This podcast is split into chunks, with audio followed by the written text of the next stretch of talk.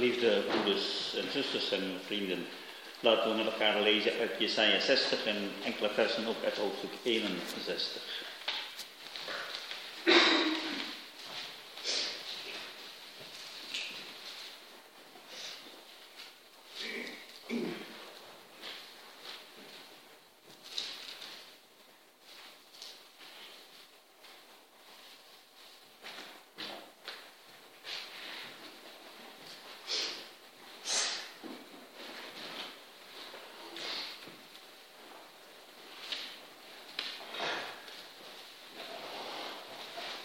Jesaja 60. Sta op. Word verlicht. Je mag ook vertalen in plaats van word verlicht. Word een licht of schijnt.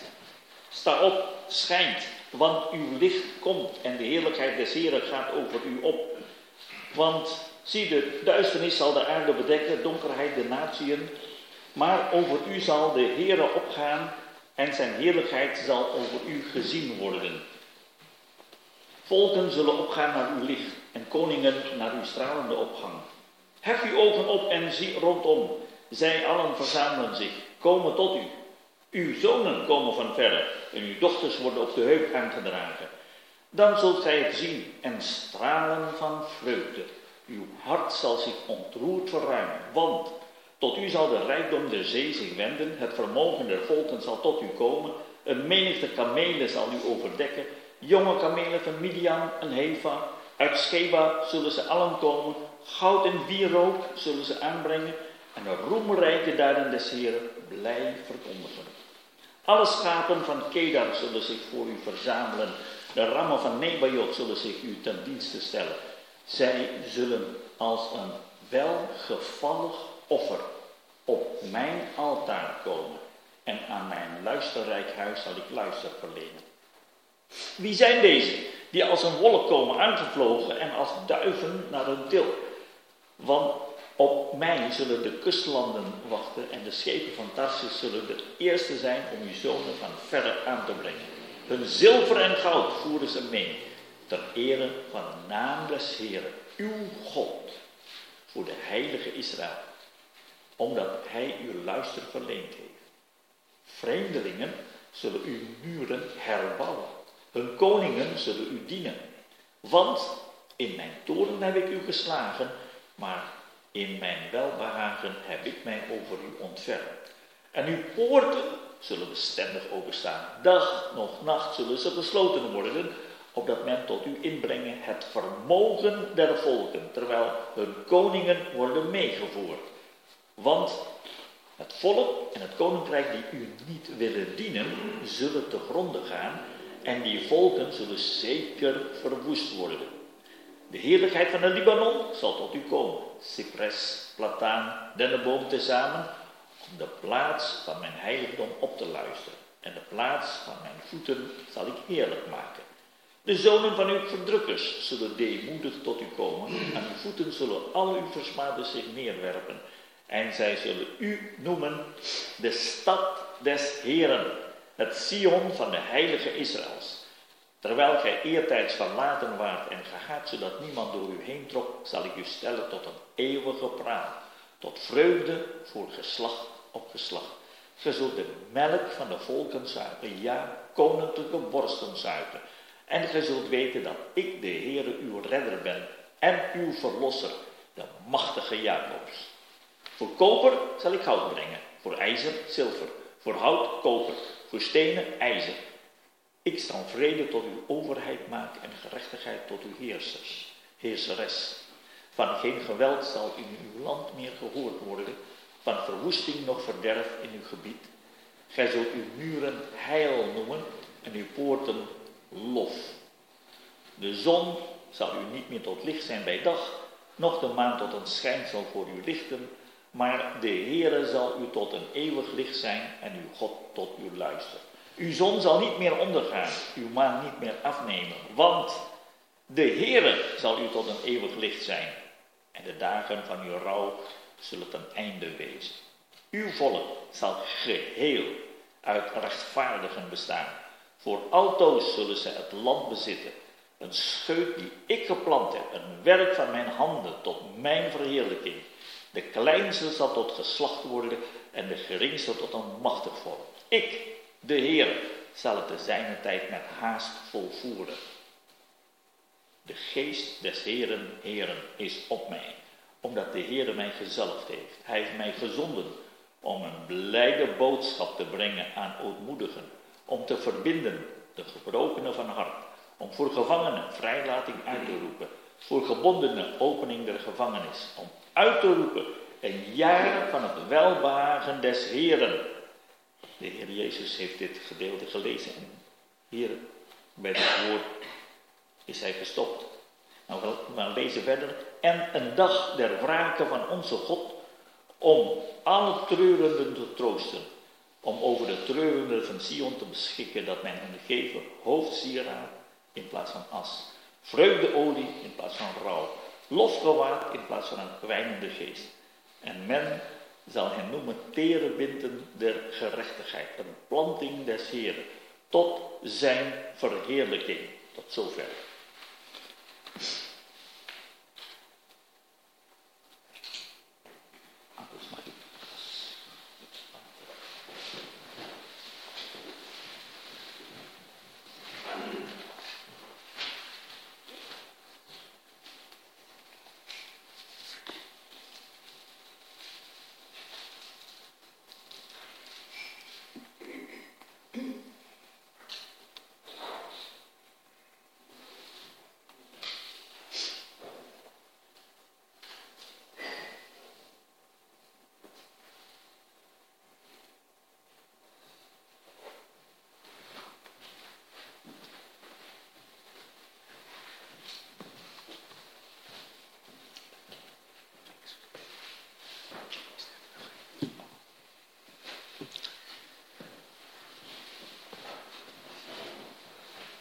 Als wij, broeders en zusters, nadenken over Jesaja 60 tot met 62, dan kom je eigenlijk, als je met de ogen van het geloof kijkt naar deze drie hoofdstukken,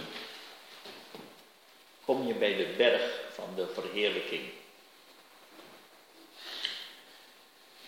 Wat je ziet in, uh, in, uh, in Matthäus, Marcus en Lucas, aan de heerlijkheid van de Heer Jezus op de berg de verheerlijking, dat zie je hier geschilderd met woorden in deze drie hoofdstukken. En wij weten allemaal dat, uh, dat het zien op de berg der verheerlijking is een heel bijzonder iets. Het christelijk leven bestaat namelijk uit twee elementen, twee delen. We zijn bekeerd, zegt 1 Thessalonicense 1, met twee doeleinden. Ten eerste, we zijn bekeerd van de afgoden om de levende en waarachtige God te dienen. Dat is één. Twee, om zijn zoon uit de hemelen te verwachten. Met andere woorden, het is het leven. Je wandelt op twee benen. Met één been kun je niet lopen. De ene is het dienen van God. Het tweede is verwachten van de komst van de Heer Jezus. Waarom zeg ik dat? Het verwachten van de komst van de Heer Jezus is niet alleen maar voor oude broeders of voor Maranatha christenen, maar het verwachten van de komst van Christus is een essentieel onderdeel voor het leven van elke christen. Als je dit mist, dan mis je, ja, dan mis je een heel, heel groot stuk van je geloofsleven. Dat is één. Twee, 2 Petrus 1 maakt ons duidelijk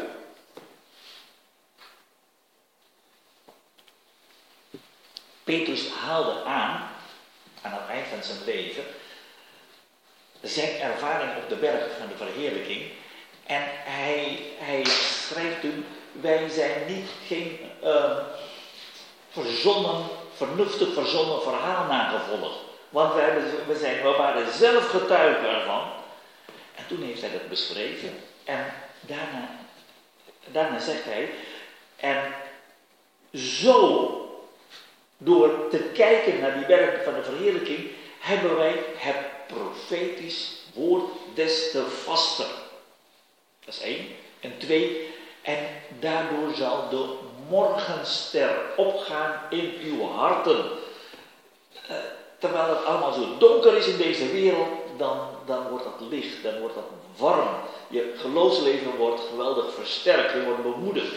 Met andere woorden, het kijken naar de berg verheerlijking, het overdenken van Jesaja 60 tot 62, is, is een geweldig bemoedigend iets. Je, je, krijgt, je kijkt naar, naar de toekomst van de Heer Jezus en je wordt bemoedigd. De, uh, de Joden, in het Hebreeuws, die kijken anders naar de toekomst dan Europeanen. In Europa, als je zegt de toekomst, dan kijk je naar de toekomst. En gisteren ze achter mij. In de Bijbel is het precies andersom. De Joden die kijken, die denken altijd anders. Het verleden, ik kijk altijd naar het verleden. Waarom? Ik kan alles zien wat in het verleden is. Ik weet precies wat in het verleden geweest is. Wat ik kan zien, dat, dat, dat zie ik. Maar wat in de toekomst is, dat ligt achter mij, kan ik niet zien. Dus als ze, als ze spreken over de eindtijd, de toekomst, dat, dat zeggen ze in het de achterste van de tijden. Want dat kan ik niet zien, dat is achter mij. Een profeet is iemand die door de Heer naar achter, door de Heer naar achter mocht kijken, waardoor hij een ziener wordt genoemd. Hij is niet alleen maar aan het voorzeggen, voorspellen, van morgen is het mooi weer en misschien, nee, hij heeft het gezien. Hij heeft de toekomst gezien en daarom is het zeker en vast, als iets wat je, wat je gezien hebt, dan weet je. Dat is eigenlijk in het, in het Hebreeuws denken zo en daarom wordt een profeet genoemd een ziener. Hij zit niet zomaar dingen te verzonnen. Het is niet zijn, de, uit de creativiteit van zijn denken, maar hij zag het. God heeft dat laten zien. En zo is het ook Jesaja 60 tot 62. Als we dat overdenken, dan zijn wij als het ware zieners. We kijken, we kijken uh, over de schouder van de profeet naar achter en dan kijken we heen. Dat gaat gebeuren. Het is niet een vraag of dat gaat gebeuren, het is alleen de vraag wanneer dat gaat gebeuren. Maar ik weet zeker dat dat gaat gebeuren. En dat is eigenlijk wat, wat 2 Petrus 1 zegt. Petrus zegt, de toekomst is als het ware uitgesteld door de komst van de christenheid, maar het is geen afstel, het is een uitstel. En God gaat door met zijn plan.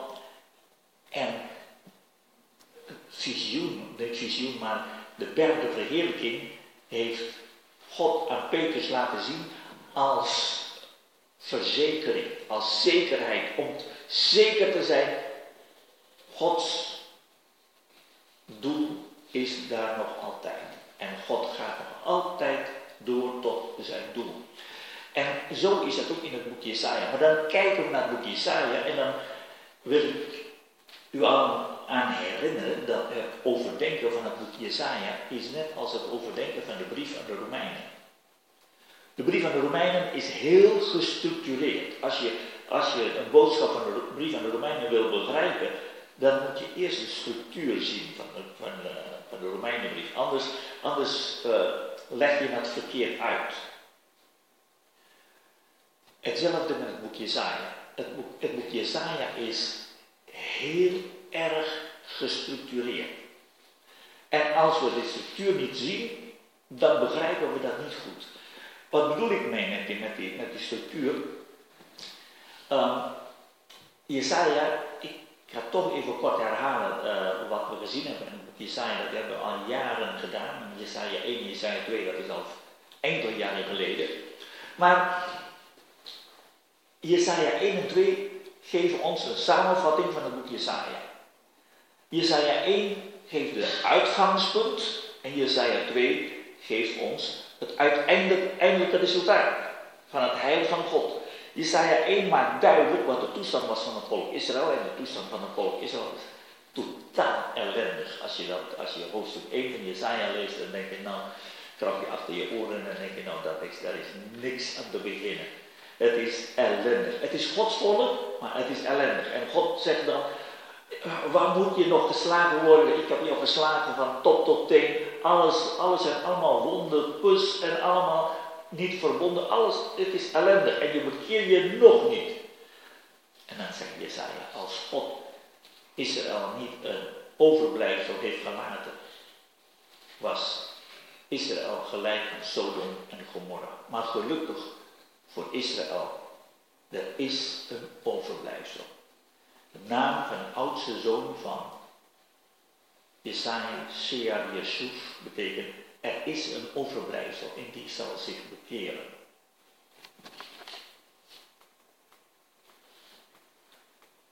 Ja, Yeshuf.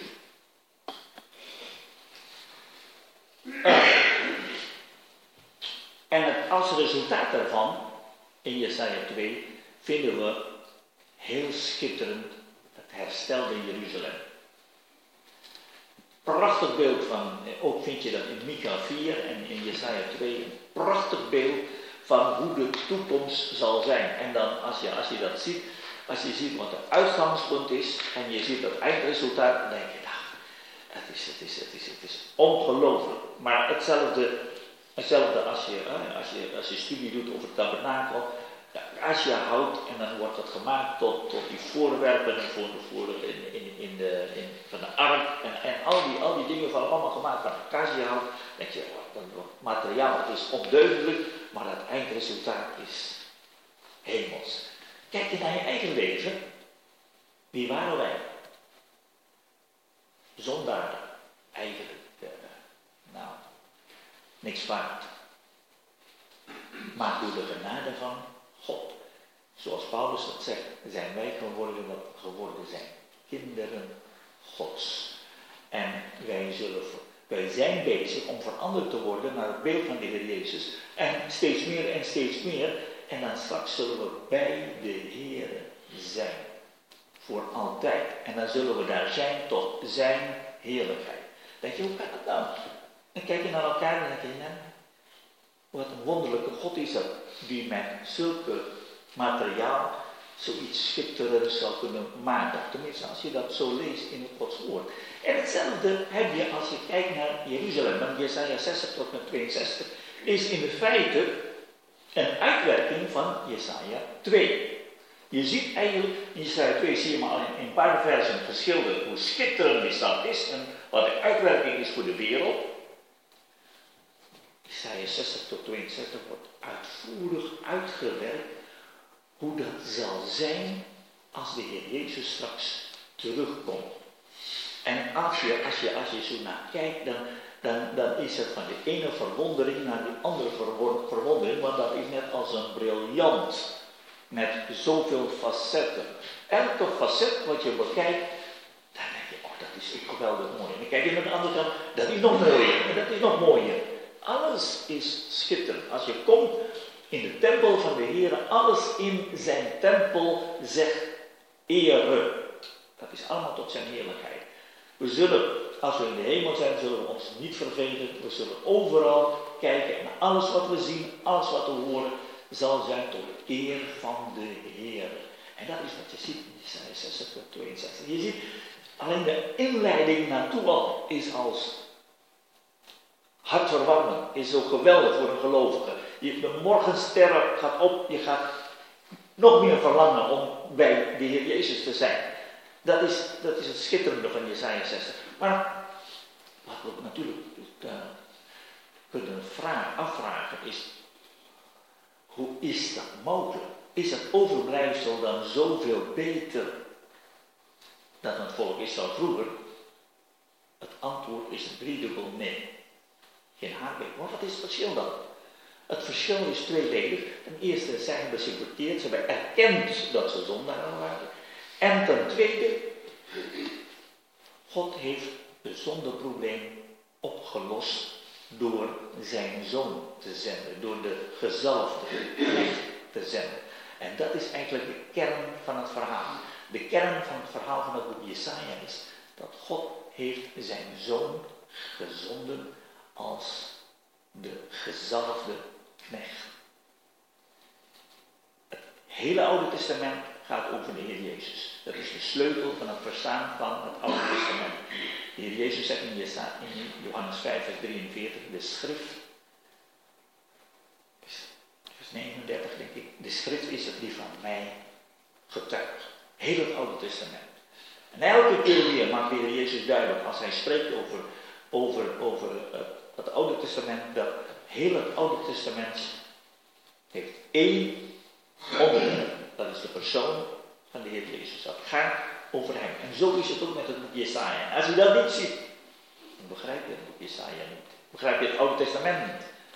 En dat is wat, wat de Heer Jezus heeft gedaan bij zijn discipelen. Hij opende hun verstand opdat zij de schriften begrijpen. En dan begrijpen ze ineens, het gaat om hem, om de Heer Jezus.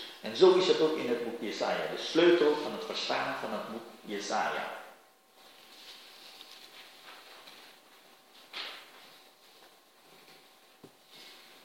Eerste helft van het boek Jesaja, tot met hoofdstuk 39, gaat over het oordeel van God. God moet de zonde altijd oordelen. Maar vanaf hoofdstuk 40 tot met 66 vind je drie keer negen hoofdstukken. En deze drie keer negen hoofdstukken gaat over wat God doet. Ja.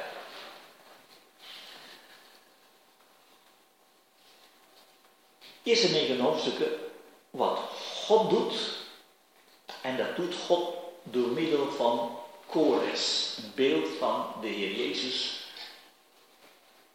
bij zijn komst, wat hij is voor de vijanden van Israël. Kores is Gods instrument om Babylon te vernietigen. Kores, zijn naam betekent de zon, is Gods instrument.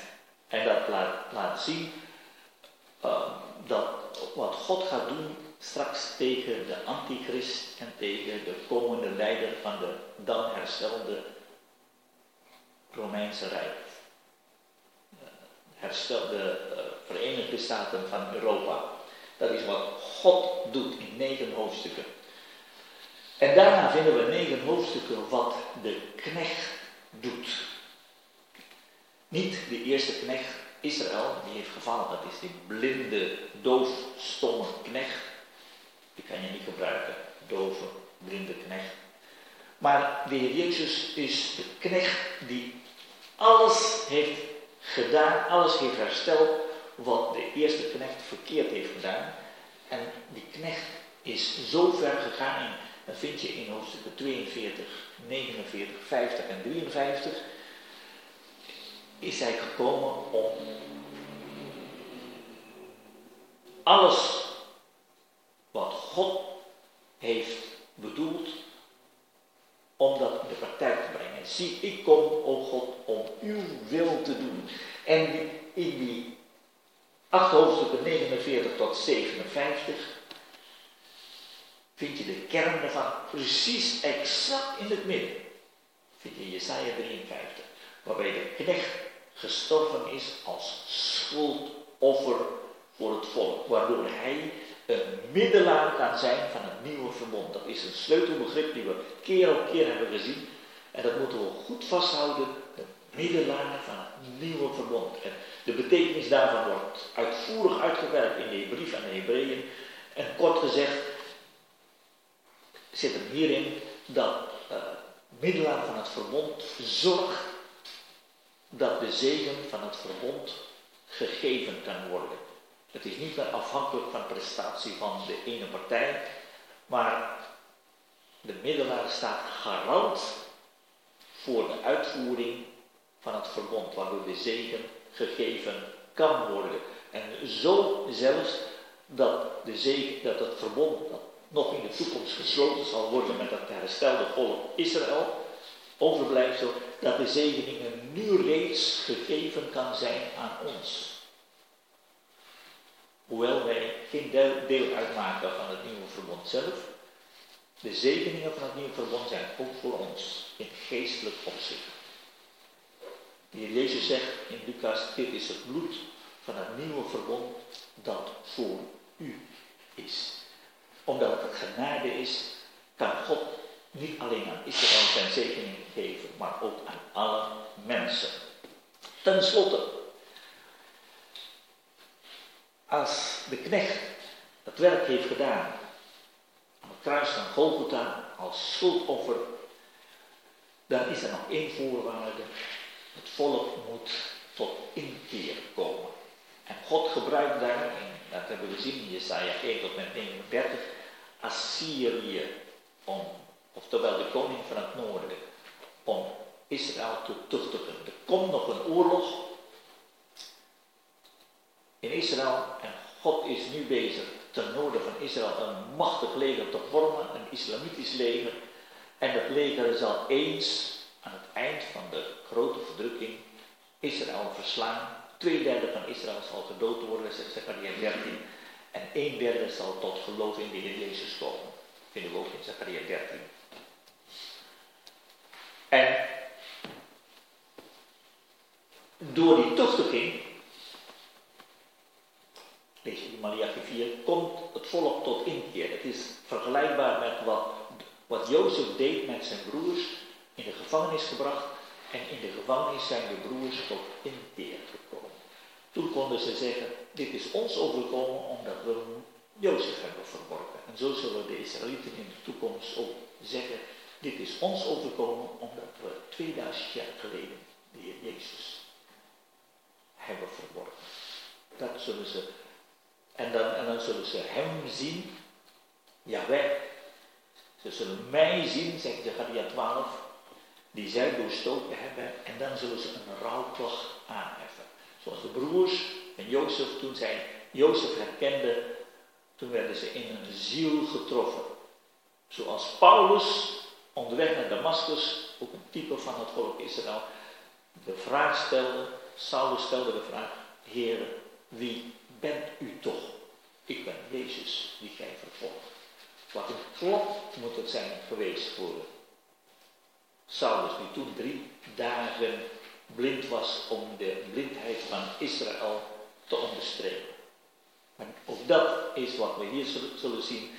De Heer Jezus, de knecht, is gekomen om de blindheid van Israël de ogen te openen. Op dit moment, als we de schrift lezen, hangt een sluier over hun aangezicht die in Christus teniet gedaan zal worden. Kenmerk van de gezalfde, kenmerk van Christus, zegt Jesaja 35, is dat hij de ogen van de blinde zal openen. Als je dat ziet, dan weet je, dat is de Christus. In het Oude Testament vind je mensen opgewekt uit de dood, maar geen blinde de ogen genezen. Dat is kenmerk, kenteken van de Christus.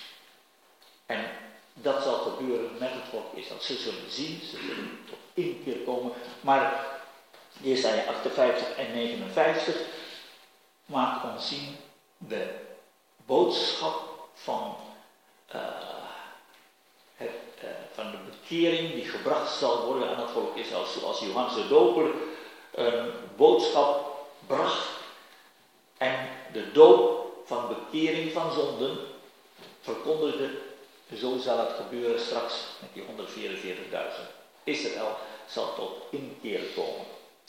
En als het resultaat daarvan, als ze tot inkeer gekomen zijn, zo zijn we geëindigd in hoofdstuk 59. Laten we lezen die laatste twee versen van hoofdstuk 59.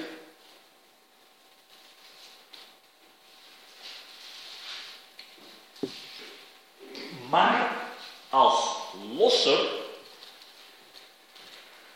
komt hij voor Sion. Dat woord losser is hier het woord goel. Dat is, dat is zoals Boas een losser was. Voor uh, Naomi. Als losser komt hij voor Sion en voor wie zich in Jacob van ongetreding bekeren. Shea Yashuf. Het gelovig overblijfsel. Luidt het woord des Heren. En wat mij aangaat, dit is mijn verbond met hem nieuwe verbond, beter verbond, eeuwig verbond, zegt de Heer. Mijn geest die op u is en mijn woorden die ik in uw mond gelegd heb, zullen niet wijken uit uw mond, nog uit de mond van uw kroos, nog uit de mond van het kroos van uw kroos, zegt de Heer, van nu aan tot in eeuwigheid. Heel dat vrederijk zullen de Israëlieten alleen maar bestaan uit gelovigen. Hoe komt dat? Door het nieuwe verbond. Het verbond is afhankelijk van het gedrag van het volk. Maar het nieuwe verbond is afhankelijk van het werk van het middelaar van het verbond. En dat is volmaakt, waardoor Israël in het verbond alleen maar uit gelovigen zal bestaan. En we hebben dat ook gelezen in hoofdstuk 60, vers 21. Uw volk zal geheel uit rechtvaardigen bestaan. De volkeren niet. Een deel van hen zal hun knieën geveinsdelijk buigen. Aan het eind van het duizendjarige rijk lees je dat een groot deel van, van de volkeren in opstand zal komen tegen de Heer Jezus. Maar Israël bestaat alleen maar uit gelovigen. En nu komen we ineens bij die oproep. Hoofdstuk 60 en hoofdstuk 62, die laat ons zien wat de Heilige Geest uh, bewerkt bij de bruid, bij Sion, bij Jeruzalem, het herstel. Je ziet dus als het ware de berg verheerlijking. Maar Isaiah 61, precies in het midden van deze drie hoofdstukken, laat ons de persoon zien die het middelpunt zal zijn van dit alles. We zullen met elkaar moeten leren. Uh, je, je kijkt naar, uh, naar, naar een bruid. Als je een bruiloft is, kijk je naar de bruid en dan zie je nou, schitterend mooie wit. Dan kijk je naar de kleding, dan bewonderen. Maar als het goed is, kijkt de bruidegom niet naar de, naar de kleding van de bruid, maar naar het gezicht van de bruid. Die zegt, ja, ik heb jou lief. die, die, zit niet alleen maar met, uh, met de kleding. Zit, en, dat, en is hier ook. En dat, en dat is ook bij gelovigen. Als we in de hemel zijn, dan zullen we kijken naar de Heer Jezus. En de rest, ik dacht ineens aan 1 Thessalonians 4. Paulus beschreef daar de opname van de gelovigen. En hij, uh, hij beschrijft dat, dan zal, dat zal zo gebeuren. En dan zegt hij, zo zullen we altijd bij de Heer zijn. En wij zeggen, nee, we zeggen, en uh, Paulus gaat verder vertellen, wat zie je nog meer in de hemel? Maar er staat in de Bijbel een punt. En daar staat achter, vertroost elkaar dan met deze woorden. Dat betekent, Paulus zegt in feite, zo zullen we altijd bij de Heer zijn. Dat is genoeg, de rest vind ik, hoef ik niet meer te vertellen. Zoals Jacob toen hij hoorde dat Jozef leefde, dat is genoeg. Voor de rest kan me allemaal niet schelen. Mijn zoon leeft. En dat is eigenlijk de essentie van Jesaja 61. Jesaja 61 richt ons naar het middelpunt van de toekomst. Dat is de persoon van de Heer Jezus. En je hart gaat branden. En, dan zie je, die kunnen alles zijn in je omgeving. Maar je oog, je oog en het geloof wordt alleen maar gericht op Hem. Daarom, als je deze dingen overdenkt, gaat de morgenster opgaan in je harten. De morgenster, je hart gaat branden. En daarom is het ook zo zo nodig dat we ons bezighouden met het profetisch woord. Niet alleen, niet in de eerste plaats dat je precies gaat vertellen van hé, hey, dat zijn de feiten, dat zijn de gebeurtenissen. Maar je ziet hier de toekomst van je Heer en Heiland die hier op aarde verworpen is. En dan wordt je hart warm en dat geeft je kracht om door te gaan in deze wereld. Want je weet waar het naartoe gaat. Als je weet dat dat is de toekomst en dat is de overwinning. De overwinning is daar dan, dan kan je, dat, dat geeft de kracht om te volharden. En daarom wordt dat ook genoemd in de Bijbel de volharding van de hoop. Omdat de hoop in de Bijbel is niet een, een, ja, misschien uh, dat, dat vriezen kan dooien. Nee, de hoop in de Bijbel is een zekerheid. En die zekerheid geeft je kracht om vol te houden in deze wereld. Sta op. Dan komt de oproep om op te staan. Sta op. En dan denk je aan Jesaja 1. Ach jongens, wat was een ellende dat in Jesaja 1. Hoe kun je opstaan?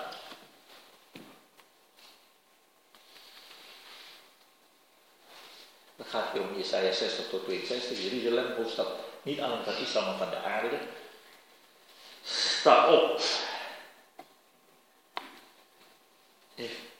ik denk ineens aan, uh, aan, die, aan de gebeurtenis in, uh,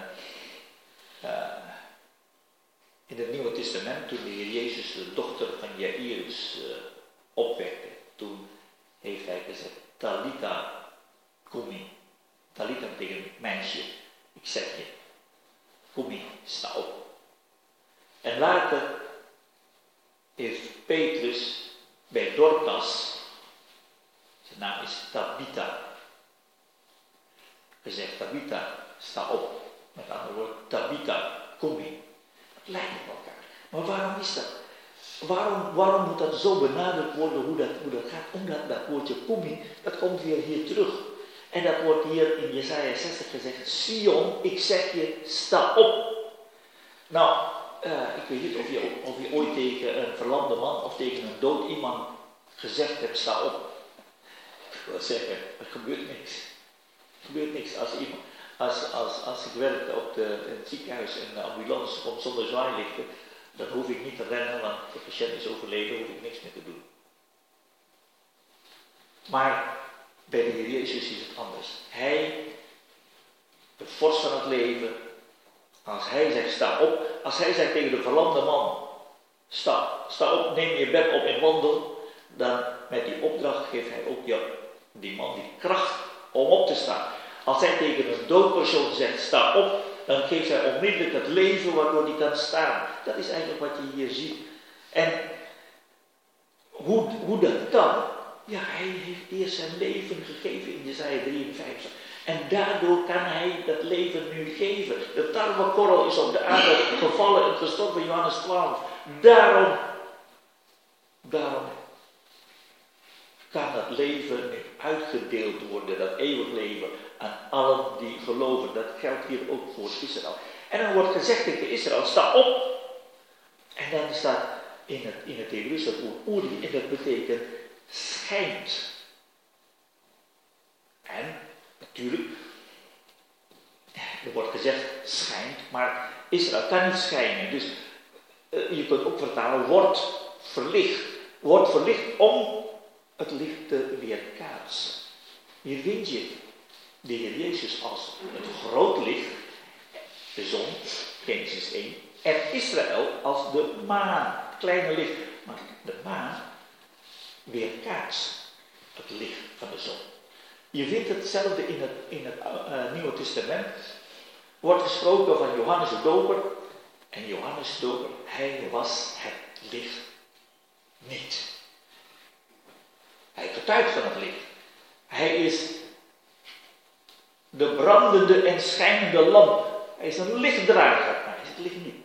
Het licht is de Heer Jezus. Maar Johannes mag getuigen over de Heer Jezus. En zo is dat met ons. Wij zijn lichtdragers. Je mag ook zeggen, we zijn we weerkaatsen het licht. Dat nieuwe Jeruzalem. Oh, dat kan ik niet meer. Ik heb een, uh, dat nieuwe Jeruzalem, als je kijkt in uh, openbaring 21, is doorzichtig. Straten van goud, maar dat goud is niet gewoon goud, het is doorzichtig goud. En de muren zijn van jaspis, diamant, doorzichtig. En die stad heeft de zon en de maan niet nodig om te verlichten. Nou, dat is met Jeruzalem hier ook niet. Het land in het midden is licht.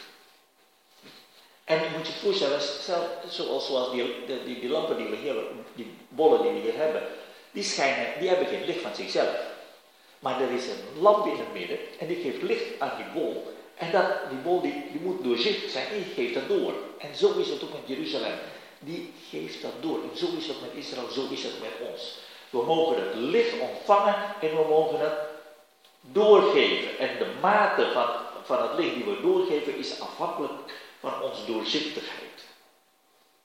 En dat is het principe wat we hier hebben. Wordt verlicht, sta op, wordt, wordt een licht, gaat schijnen. Licht voor alle volkeren, want je leest in Jesaja 2, Jesaja 60, dat de volkeren komen naar het licht.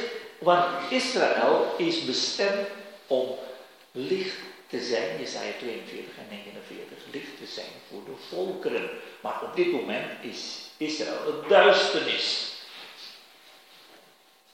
Romeinen 2.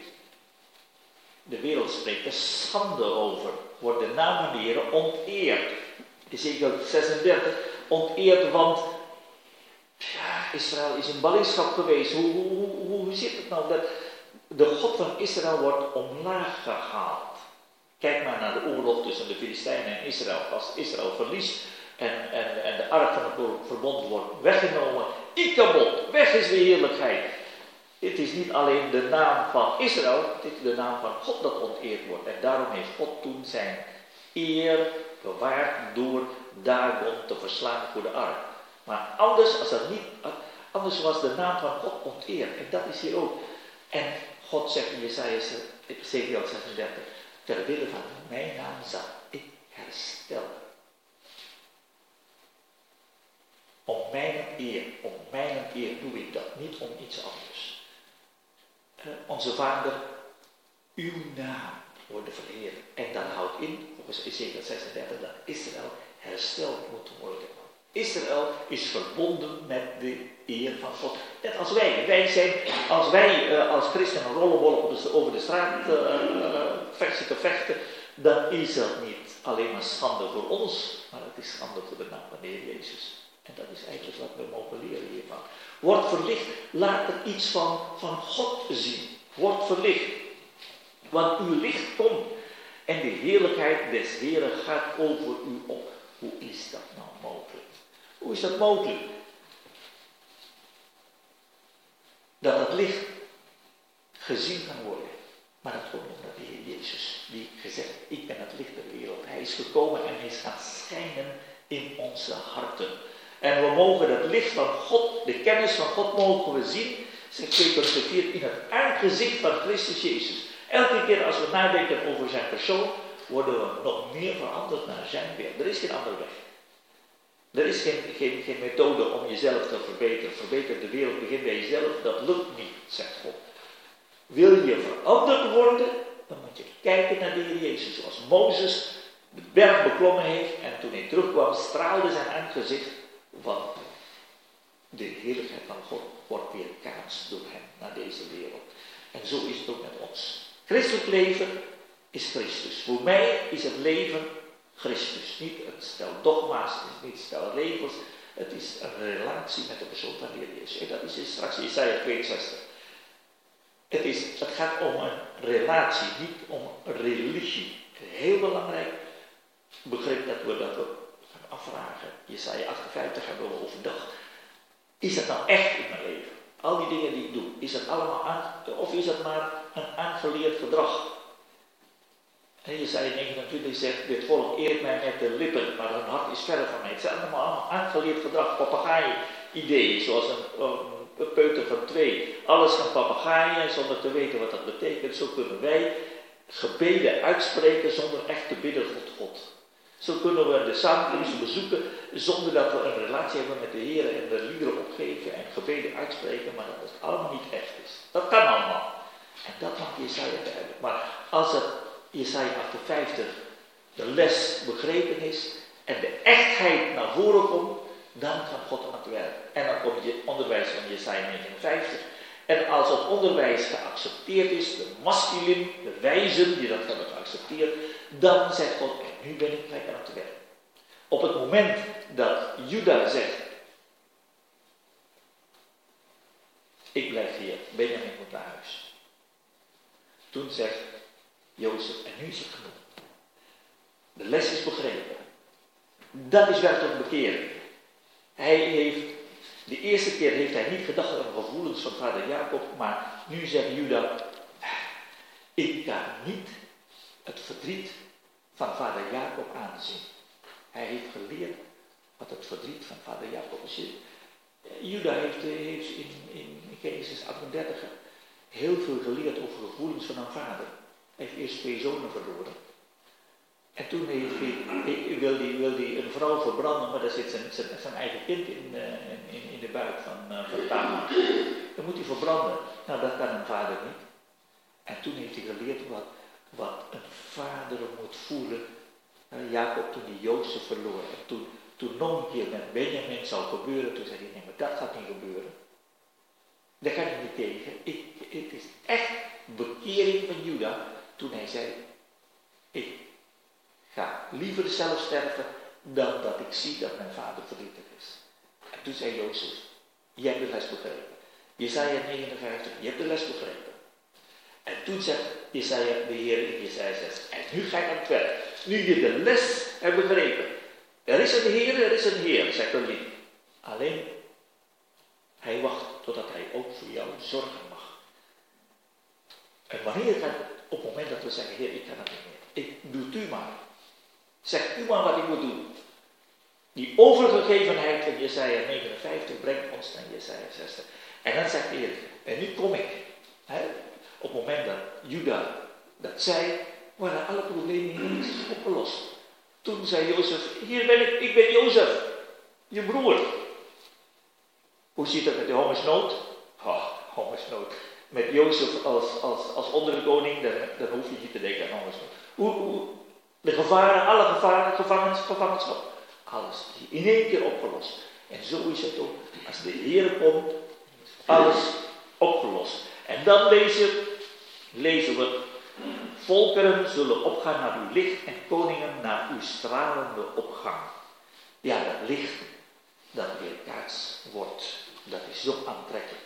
De, de wereld, het is niet zo dat met de vrederijk dat de wereld verslagen is en dat Israël de sterkste land, die, heersen over die andere landen, hè, zoals uh, bij ons zou gebeuren bij de Tweede Wereldoorlog of de Eerste Wereldoorlog, als één land overwint, dan, hè, worden die anderen allemaal, allemaal verslagen landen. Nee, hier is het anders.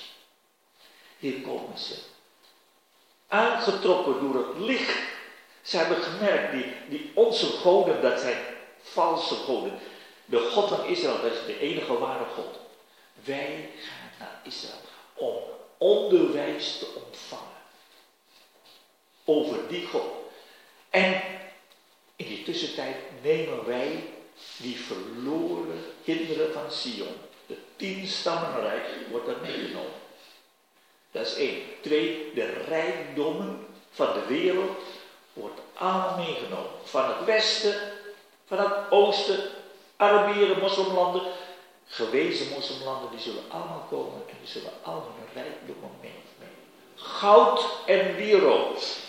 Speciaal Goud spreekt van goddelijk heerlijkheid, wierook spreekt van heerlijkheid als mens. In het uh, Nieuwe Testament lees je goud, wierook en mirre. Gebruik mirre spreekt van het lijden, maar dat is alleen maar voor de eerste komst van de Heer. De tweede komst, niks meer te, te doen, zegt Hebreeën 9, met het lijden. Alleen maar heerlijkheid. Daarom mis je hier de mirre. Alleen maar goud en wierook. En later zilver en goud. Alles. Heel hoofdstuk 60 spreekt over die heerlijkheden, de rijkdommen van het land. En alles is willekeurig. En ze komen dan als een welgevallig offer brengen. De, zelfs de Arabieren, de moslimlanden, in, lees je in vers, vers uh, 6, Midian, Heva, Sheba, uh, Kedar, dat zijn, dat zijn allemaal uh, nakomelingen van Ismaël, dat lees je dan in Genesis 25. Die zullen komen met al hun rijkdommen en ze zullen komen om een welgevallig offer te brengen. En dan lees je in vers 8. Wie zijn deze die als een wolk komen aangevlogen als duiven naar een til? De volken komen en die brengen de Israëlieten. Ja, ze komen als wolken. Ja, misschien is dat, is dat een luchtbrug. Dat weet ik niet. Het kan ook schepen zijn.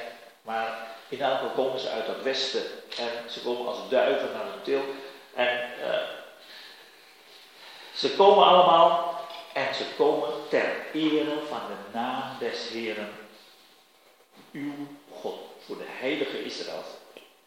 Bijna een van de laatste keren dat de, dat de naam heilige Israëls wordt genoemd. Van die 25 keer denk ik, dat die heilige Israëls is de uitdrukking typisch voor... Uh, Jesaja. Vindt twee, drie keer in, uh, in uh, de psalmen, maar waarvan ook één of twee keer is, is, is waarschijnlijk van, van, van, van Jesaja, van Hiskia. Maar bij de roeping van Jesaja heeft hij de driemaal heilige God.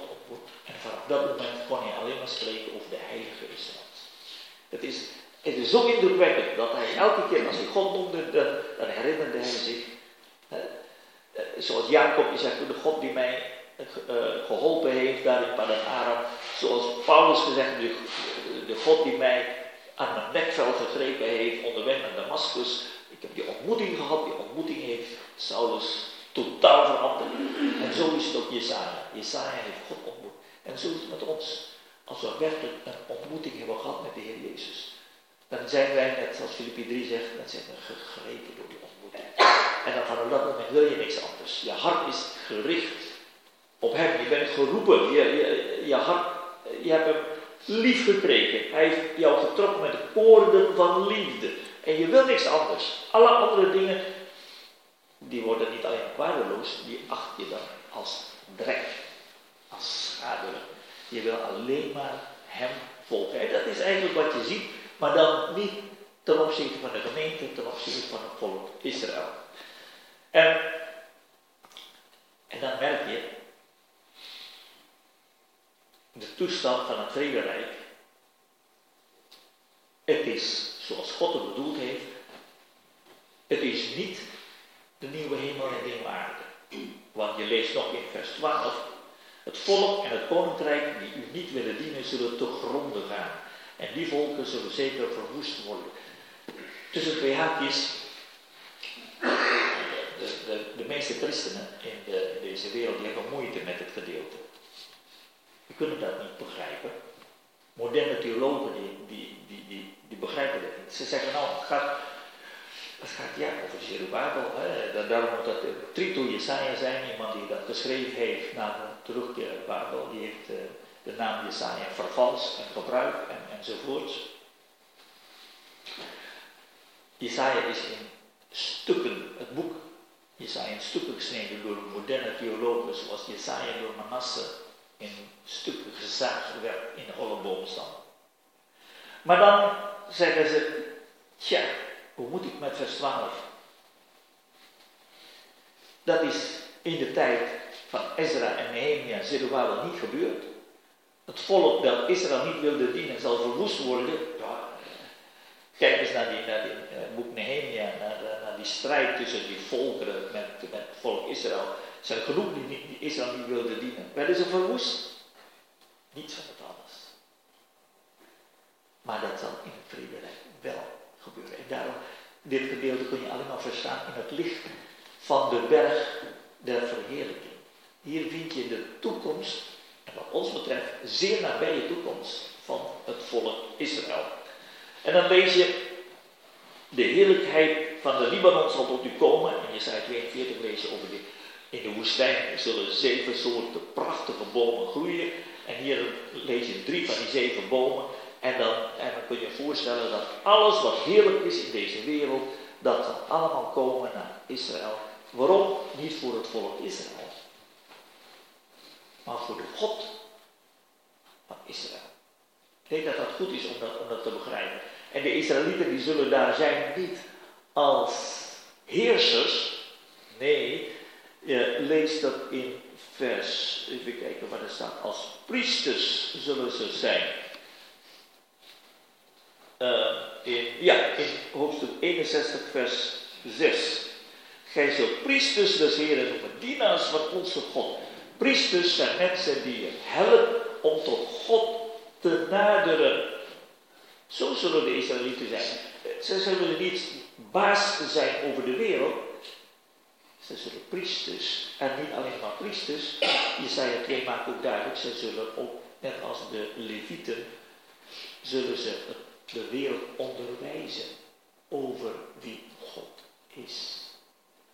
De volkeren zullen aan hun voeten zitten om te luisteren, wie is de God van Israël? En hoe kunnen wij hem dienen? En Israël zal een zegen zijn voor de volkeren. We lezen in Romeinen 11 overigens, dat op dit moment het heil tot ons is gekomen buiten Israël op. Maar als het al zo heerlijk is, zegt Jesaja, ja, Romeinen 11, hoe zal het zijn met de volheid van Israël? Dat kan niet anders zijn dan leven uit de doden. Dat is wat we hier doen. Dat is, dat is die der verheerlijking. En wat voor ons is dat schitterend. We leven in een tijd dat we de schrift hebben, en dat moet eigenlijk genoeg zijn voor ons, maar we hebben niet alleen de schrift, maar wij herkennen dat wat we lezen in de schrift aan de gebeurtenis om ons heen. Is dat zo? Ja, de Heer Jezus zelf heeft gezegd, hè, Matthäus 24, als u deze dingen ziet gebeuren, dat betekent, wat je in de Bijbel leest, en kijk, lees je in de, media, lees je de krant en zie, hoor je, en denk je, hey, dat klopt als een bus. Als u deze dingen ziet gebeuren, hef uw hoofd dan omhoog, want uw verlossing is nabij. Dat geldt in het bijzonder voor het volk Israël in de toekomst natuurlijk, die zitten nog dichterbij. Maar ook voor ons, wij zien de voortekenen al gebeuren. En exact weet je niet allemaal, maar je ziet wel dat ten noorden van Israël op dit moment zoveel dingen gebeuren.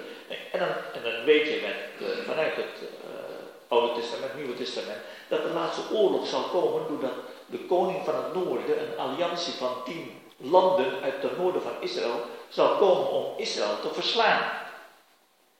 Tot nog toe heeft Israël alle oorlogen gewonnen. Maar de Arabieren hebben één ding wat de, de Israël niet, uh, niet uh, heeft. De Arabieren hebben de luxe om te kunnen permitteren een oorlog te verliezen. Israël heeft die luxe niet. Als Israël de oorlog één keer verliest, dan wordt het een ware slachting. Je ziet er al bij ISIS hoe de slachting is. Uh, dat is, dat is, dat is afgrijzelijk, dat is gruwelijk. Ik ben bij een asielzoekerscentrum. Nou jongens, je, je, je wordt er ziek van, van die verhalen. Maar in vergelijking met hun haat, het is een haat onderling onder moslims, maar hun haat jegens Israël, dat is zo geweldig diep. Of je praat met Assad of Al-Nusra of, of, of Hezbollah of, of noem maar al die tientallen groepen, ze, ze haten allemaal Israël. Buitengewoon. Dat maakt niks uit. Ik heb nog nooit een, een, een, een vluchteling gezien die zegt, nou ik vind Israël wel aardig. Al die, al die Syriërs die haten allemaal Israël. Geen één uit, uitgezonderd. En als ze Israël in hun handen hebben, dan wordt dat een slachting. Twee derde. En je ziet dat, je ziet dat allemaal voor je ogen gebeuren. Je herkent dat. En dan denk je, nou heer, wij, wij hebben de schriften en wij zien ook om ons heen. Wij herkennen die dingen die de Heer ziet. En als je dat ziet, dan weet je dat de tijd kort is. Je ziet ook aan de morele dingen, je ziet ook aan de scheuringen in de christenen. Dat betekent dat de Satan bezig is. Satan weet ook dat zijn tijd nog maar kort is. En die probeert om de laatste getuigenissen van Christus, om die uit te schakelen. In plaats van dat we een licht zijn in de volkeren, zitten we te rollenbollen over straat, uh, vechten tegen elkaar. Is dat de bedoeling van de Heer en dat is de bedoeling van de tegenstander. En dat, ook dat is een kenmerk van deze eindtijd. Dus al die dingen herken je het en dan kijk je terug en dan, en dan moeten we weer terug. En Jesaja 62 leert ons, we moeten weer terug naar een levende relatie met de Heer. Het moet niet godsdienstig aangeleerd gedrag zijn bij ons. Dat moet echt een liefde tot de Heer Jezus, brandend hart voor de Heer Jezus. En dat als je over deze dingen met elkaar praat, dat je net als de emotiegangers elkaar kan aankijken en waarom zaten brandende in ons toen we dit horen? Ja, als je naar de berg de verheerlijking gaat, dan weer twee mogelijke gebeurtenissen. Je kunt zijn dat als de drie discipelen, apostelen, toen waren ze boven en toen begon de Jezus te spreken over de uitgang die hij zal volbrengen te Jeruzalem. En toen hoor je een gesnurp en de, de, de, drie apostelen zijn in slaap gevallen. Je zou zeggen, nou dat is de mooiste dingen die je kunt meemaken in je leven. En de berg van verheerlijking vielen ze in slaap. Eveneens bij de bidstond, de God van niet zitten en vielen ze in slaap. Van nature zijn wij niet, voelen ons niet aangetrokken tot deze dingen. Maar als de Heer onze ogen opent, de ogen van het geloof, dat ons hart meer brandender wordt voor hem, dan gaat de Heer aan het werk. Dan wil de Heer in ons leven zijn naam groot maken. En een, een, een, een blik naar Jesaja 60, dat is, dat is zo geweldig bemoedigend. Ik wil eindigen met de versen 18 uh, en tot het einde. Gij zult uw muren heil noemen en uw poorten lof. Dus er, zal geen verwoesting en verderf meer zijn. Nee, dat is toch Dat is toch wonderlijk. Uh, weet je wat dat verbond zegt? Lees Deuteronomium 28 tot en 30. Het verbond zegt, net als Jozua, kies heden wie je dienen wil. Het verbond zegt, als je de Heer dient, zegeningen. Als je de Heer niet dient, vervloekingen, zeven keer. 1 Koningen 8, bij de inwijding van de tempel, gebed van Salomo. Precies zo, zeven vervloekingen. Deuteronomium, kort gedeelte 7, hele lang gedeelte, allemaal vervloekingen. Maar in Jesaja 60 en 61 geen vervloekingen meer zijn. Hoe zit dat met dat verbond? Wat is dat voor een verbond dat er geen vloek meer is?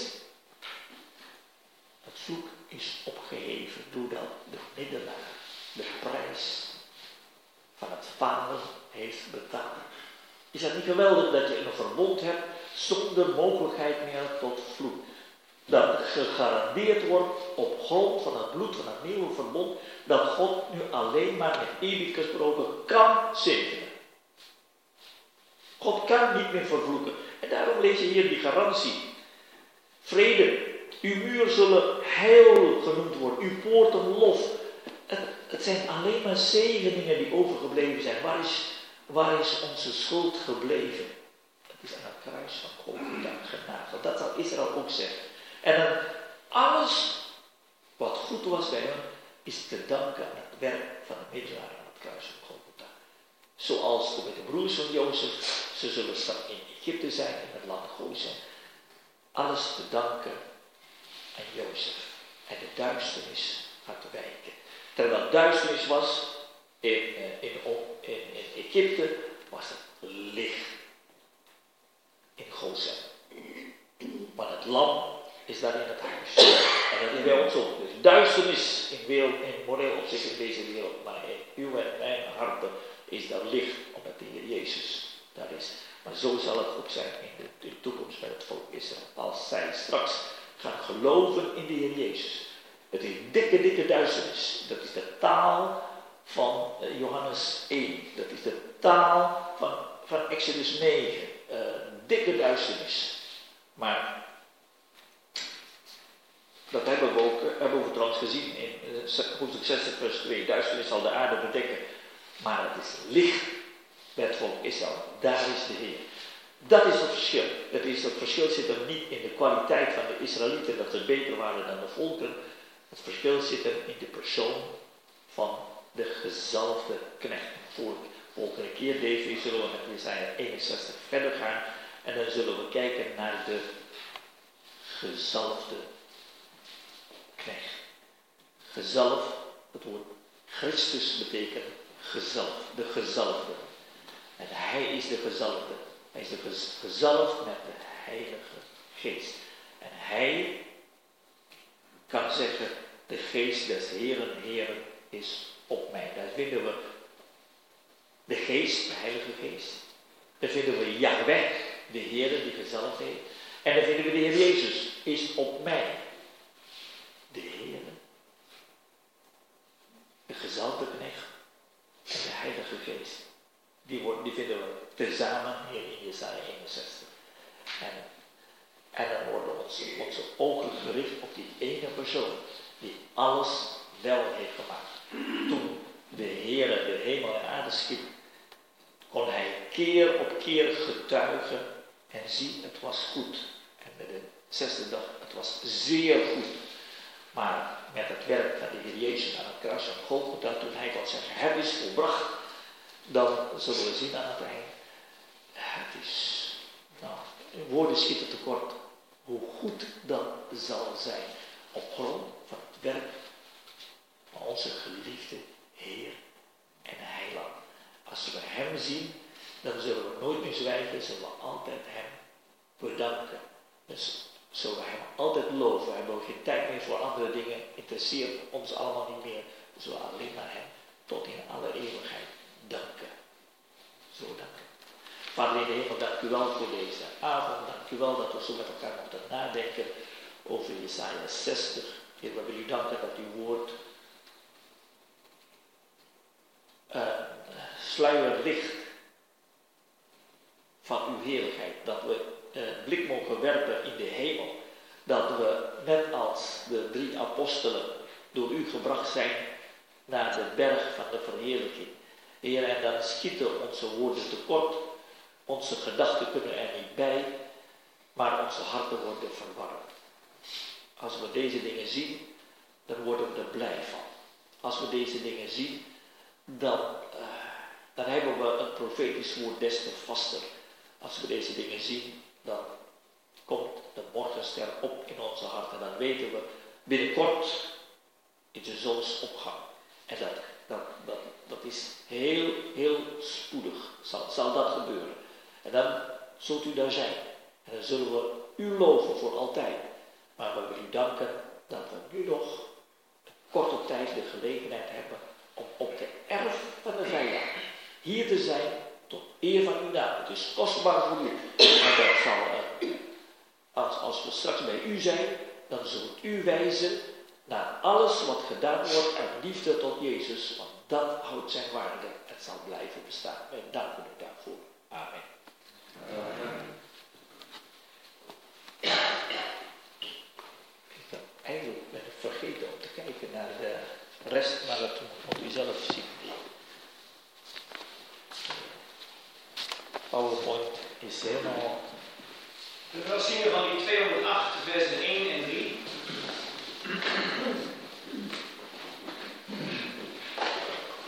Tweehonderdacht,